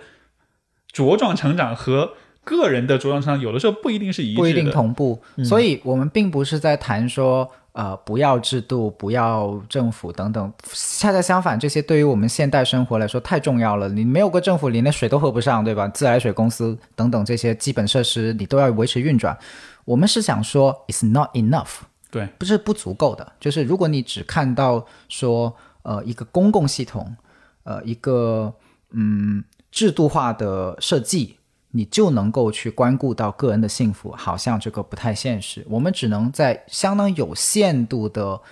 呃程度内去理解呃这些公共设计，呃，并且我们理解它的时候，可能要理解到它为了让这个社会有秩序，它可能无形中甚至需要牺牲一些东西。没错，那这些东西是我们自己要去主动填补的，嗯或者说至少是主动去认知这个世界的存在。就像你说的，呃，心理啊，包括呃个人结构性的怎么被被装进了一个什么东西里面啦、等等。是你嗯像现在，比如说九九六啊、工具人啊、打工人啊，嗯其实所有这些现象，我觉得它就是嗯都还是确实是跟这个大环境有关系的，对嗯吧？我们处在一个国家要很努力的试图去发展经济的一个阶段，你也不能说这就是错的，确实对也必要，对是的但就是这个过程中确实会有一些可能不可避免的这样一些问题，嗯，所以我觉得了解这些事情的意义是在于，不是说啊你就此你就可以改变，你改变不了，你还是只能，但至少你知道。这是一个因素，是这是一个在造成我呃压压力、跟焦虑、跟抑郁的一个因素。对，这样子的话，你至少可以不用那么的评判自己，认为一切都是自己造成的。是因为最最最可怕就是，当你抑郁了之后，你觉得这些都是你自己的错，别人都过得好好的，我自己很糟糕，是就是把所有的内因都归因都内化。是而且呃，我觉得一个同样重要的呃领域，其实就是科科科技，就是技术。是我觉得这个其实是现代人非常非常治愈的一个一个一个，因为我们在这个心理学研究上已经非常清晰的看到了，你用社交媒体用的越多，对，你就越容易抑郁，是因因为你有更多的社会比较，你有更多的不满，包括你有更多的这种，就是你刷你像刷抖音、刷这种就是呃微博，不停的有永远刷不完的这种信息的进来，它会让你一直处在一个多巴胺不停的分泌的一个状态，但同时你又会很疲倦，是就它带来很多很多各种各样的困扰。那如果你不了解这一些看上去不经意的行动给你带来的影响的话，然后你就觉得啊，我抑郁那是我自己的问题。我觉得好，就就还是回到我们前面说那个那个子弹在那儿飞，你自己去挡它，是你自己去接它的感觉是。結び直すのは苦手なんだよ人とのつながりもまたしっかり你提到了社交媒体，我特别特别有感触，我想多谈一嘴，就是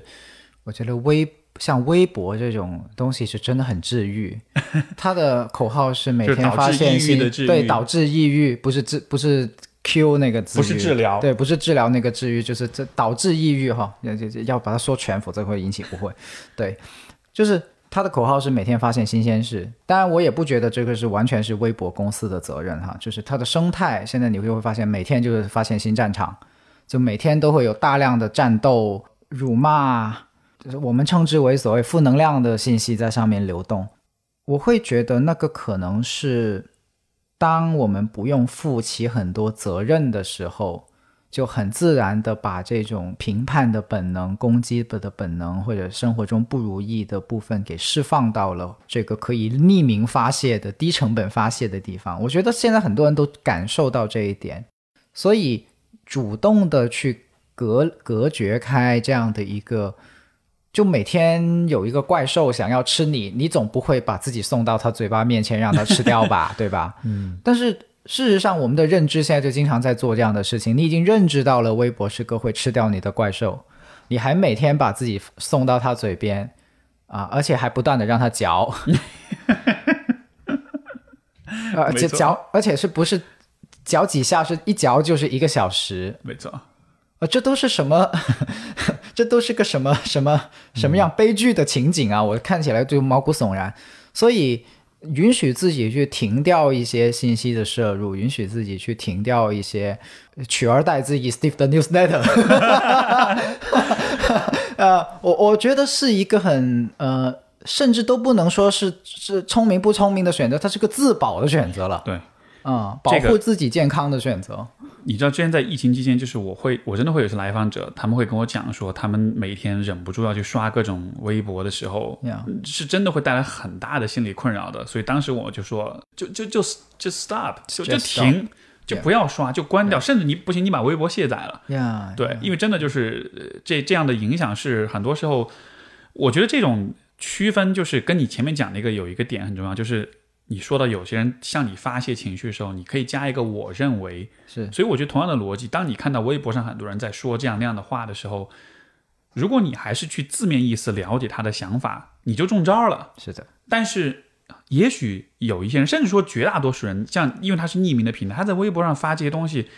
他可能是为了调节情绪。对。对吧？那当一个人在那儿自己调节情绪的时候，你过去把他说的那些喷的那些垃圾话给接下来，你就是自己去接子弹啊。对，但实际上，我觉得就是如果你能够看明白这一点的话，就社交媒体确实也有很大的价值，获取信息的层面来说，但至少你要明白说，你在社交媒体上遇到的很多的人，他可能不是要跟你讨论问题，是的，他可能是生活中没有人去听他讲话，没有人去聆听他，没有人跟他进行非暴力沟通，所以所以他只能在 Yeah 在微博上通过暴力沟通的方式去表达自己，但是是那个和你和你们讨论的议题可能一点关系都没有。是你你讲了一个后来就是最最后那句话，我特别有体会，就是我我猜是我们现代的时代很缺乏一个真诚的人，能让人与人之间真实连接的地方。呃，这个也是我做非暴力沟通的初衷，因为非暴力沟通最注重的就是让人真诚的连接。而你说的，互联网上随便遇到就上来喷的人，其实他不是冲着这个连接来的，嗯，而这个工具因为来的太容易了，太迅速了，我都不用跟你有前面任何的寒暄跟什么，我可以随便的看了你一个只言片语的东西，就随便说一些我想说的话，并且又可以在说完以后拍拍屁股就走了，也就就从此消失，不再跟你说后面的话也可以了。对，这个其实是等于抽断了我们在真实的人际互动中所有的前文后理。没错，就剩下了那个中间的部分，所以其实它不是真正意义上的交流。但同时很多使用社交媒体人，他又确实是渴望连接的，是的所以这一部分是的人遇到是的那种是的是只的是来只是来喷啊垃圾话的人，就会特别痛苦。对呀、对呀、对呀、他很渴望跟人有交流的，其实是，所以解决的方法并不纯粹是说我们要 shut down 社交媒体，我们要禁止大家用微博，不是不是这个意思，而是说我们怎么创造更多让人能够就是觉得很珍惜的一个地方，很很坦然的，但是又觉得安全的这么一个地方，来去让更多的人体验到说，哦，这才是真正的交流。那他自然就会减少那些其实是无效的嗯交流，他自然会选择那个地方。我觉得你讲这点就引出，也许是一个很值得大家参考的一个策略，就是你怎么判断你对社交媒体的使用对你是有利还是不利的。嗯，你就看看当你在做这些事情的时候，你是否有得到真实的连接。嗯嗯，如果嗯嗯你是的，比如说，有些人会 是是忍不住要去刷前任的朋友圈， 或或者是对吧，要去跟踪偷窥别人，或者 或者是比如说他很嫉妒的某些呃同性或者异性，然后啊没看到哦，他们又去哪里玩，就就当当当你在做这些事情的时候，你就会意识到，你通过这个社交媒体的使用，你并没有真的建立连接，嗯，而只是带来更多的比较、跟自卑、跟困扰、跟不开心，是当你的社交媒体使用带来是这样的结果，而不是说我跟别人有更紧密的连接的时候，这个时候就就就停吧，或者至少就减少。如果社交媒体的使用是你因为刷朋友圈看到最近一些朋友的近况，了解他们的一些状况，然后你觉得更了解他们了，甚至说可能这由此开启了你跟他们的一个对话，那是健康的。就就换句话说，就是社交媒体。重点是在社交上面，嗯，如果你没有因为社交媒体增加你的丰富你的社交的话，那就那就停，或者那就换一个方法，就不要是继续去用。所以抑郁的反义词不是积极，而是真实的连接。嗯可以这么说，对有意思，嗯连起来了。对，嗯，因为可能抑郁也就意味着你跟，我觉得如果从这个角度说，可能抑郁就像是你跟现实或者你跟他人是是断开的，嗯，因为你沉浸在了你自己的一个固化的一个认识、一个认知当中，你认为事情只可能是这样子的，嗯，然后看不到说别人有可能带来不同的角度或者连接，有可能带来不同的感受、不同的体验，我感受到的是一种跟生命的生命的疏离的感觉。嗯，就甚至这种疏离，不仅是跟他人的生命的疏离，也跟自己的生命的疏离。对，嗯，可能我的感觉是哈、就是我一直以来都有一个直觉，就是说人的内心其实是有一个具有智慧的部分的。这个部分我们姑且叫它是人的灵魂吧，对就是人的灵魂是有智慧的，嗯，所以当你在任何一个方面，不管是跟他人的连接，还是对自己的看法、对未来的规划，在任何一个方面，我觉得陷入一种困局或者走入错误的方向的时候，你的灵魂就会反抗，嗯，而反抗的方式很多时候就是抑郁，对，对，它就会让你，就像你前面讲的，会踩一脚刹车，让你停下来想想看是怎么回事儿。是因为为如果不踩这脚刹车的话，后面可能就是更大的麻烦。嗯嗯，哎， 疯狂输出今天儿，对呀、嗯我觉得最后还是很很想跟，因为我估计啊，就是说很多人会对这个话题感兴趣的话，可能是要不是自己有这方面的困扰，要不是身边的有这样的困扰。我我觉得还是非常想强调的一点就是说，当我们讨论抑郁，包括抑郁症这样一个问题的时候，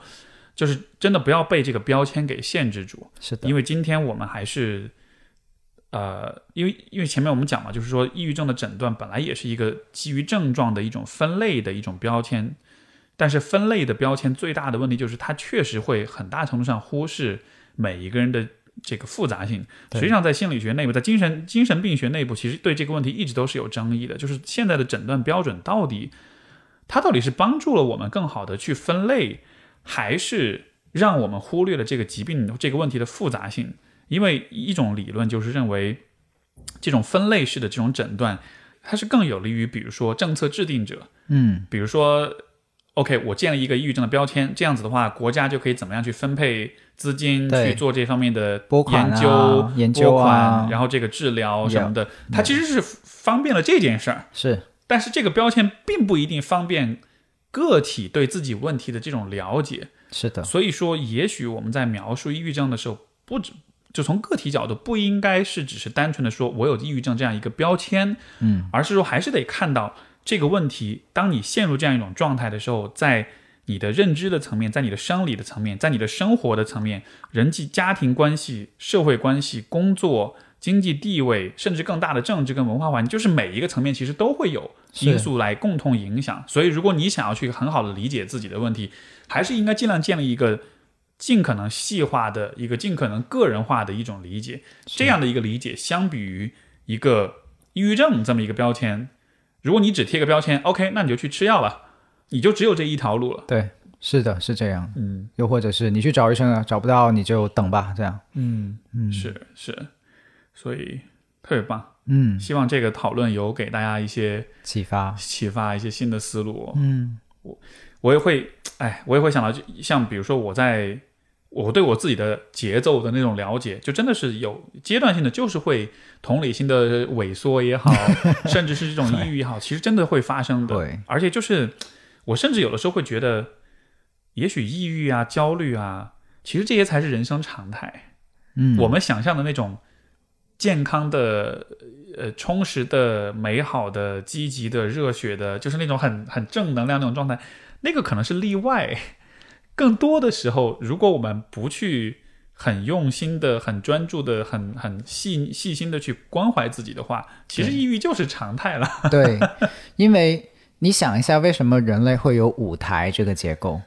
不就是因为有台前和幕后吗？嗯，对，就是你你区分开了台前的状态跟幕后的状态，因为某种程度上说，你知道你不可能永远维持一个台前的状态，但是台前跟幕后都是你的人生，没错，都是你你生命的一部分，只是你怎么去看待它。当然，现在有些人会更多的愿意把台、呃幕后也搬到台前，更愿意的去呈现一个丰富的自我。呃，就像你说的，我觉得抑郁是人生的一部分。我自己现在的体验就是这样了，有有呼吸，同理心可以有长缩，有水逆。 呃，好像这样想，或者是这样去理解了以后，能够更更宽容自己吧。没错。哎，我很喜欢这个比喻，就也许抑郁是我们更倾向于放在幕后的事情。嗯，但是也许有的时候让这个幕后也变到台前来，并且看到说台前的观众也也没有很反感，甚至会很有共鸣，很有就像我们今天聊对抑郁的这个问题，它不一定是坏事情，它反而可能是很有意义的，很是很很很很有帮助的事情。是，就像我们今天穿了一个黑色的衣服，然后我会想，哎，Steve 是不是也抑郁过呢？甚至就反过来想，其实我是不是也抑郁过呢？就是 因为我真的有朋友说，呃，他后来去真的了解过抑郁症以后，他发现自己生命里面的某段时间他就是抑郁症，嗯对是符合，但是他没有去看病，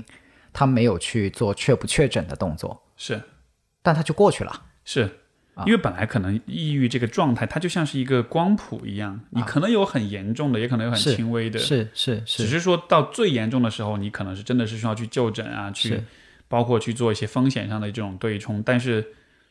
每个人都会有抑郁的时对候，，是对，他就是情绪的低落，睡不着觉，吃不下饭，嗯，压力很大，很焦虑或者什么都会有，所以就没有关系。我就是最最最终，我觉得是今天很很想让大家知道，就是就没有关系，就不要去评判自己是状态的好与坏。你抑郁那就抑郁了，就是就让他这样吧。是你你你只需要承担你不得不承担的那些痛苦，是那些不必要的那些对自己的苛责、跟批判、跟攻击，包括别人的子弹，你可以不接，你是的可以呀站在旁边儿去。是嗯，是，我觉得这今天很多的部分就关乎于可以怎么样躲子 弹，呃呃，减少消耗，以及接受它可以是一个你生命的一部分。嗯嗯，好，很棒。嗯，好吧，那好吧我们今儿节目就聊到到这儿，这里呀。感谢各位收听，也祝大家，我本来想说祝大家开开心心，但我后来觉得，哎，不对，开开心心这个祝的太多的话，就有点。给抑郁的大家带来压力的，所以说就 Yeah 不管你是开心还是抑郁，你反正就都好好的，你就是你就你就 enjoy 你你的所有的这一切吧。 ，Enjoy your pain，Enjoy 没错。好，那我们今 your life。我们本期节目到这里，感谢各位收听，我们下次再见，那我们下次再见，拜拜拜拜。僕が死のうと思ったのはまだあなたに出会ってなかったからあなたのような人が生まれた世界を少し好きになったよあなたのような人が生きてる世界に少し期待するよ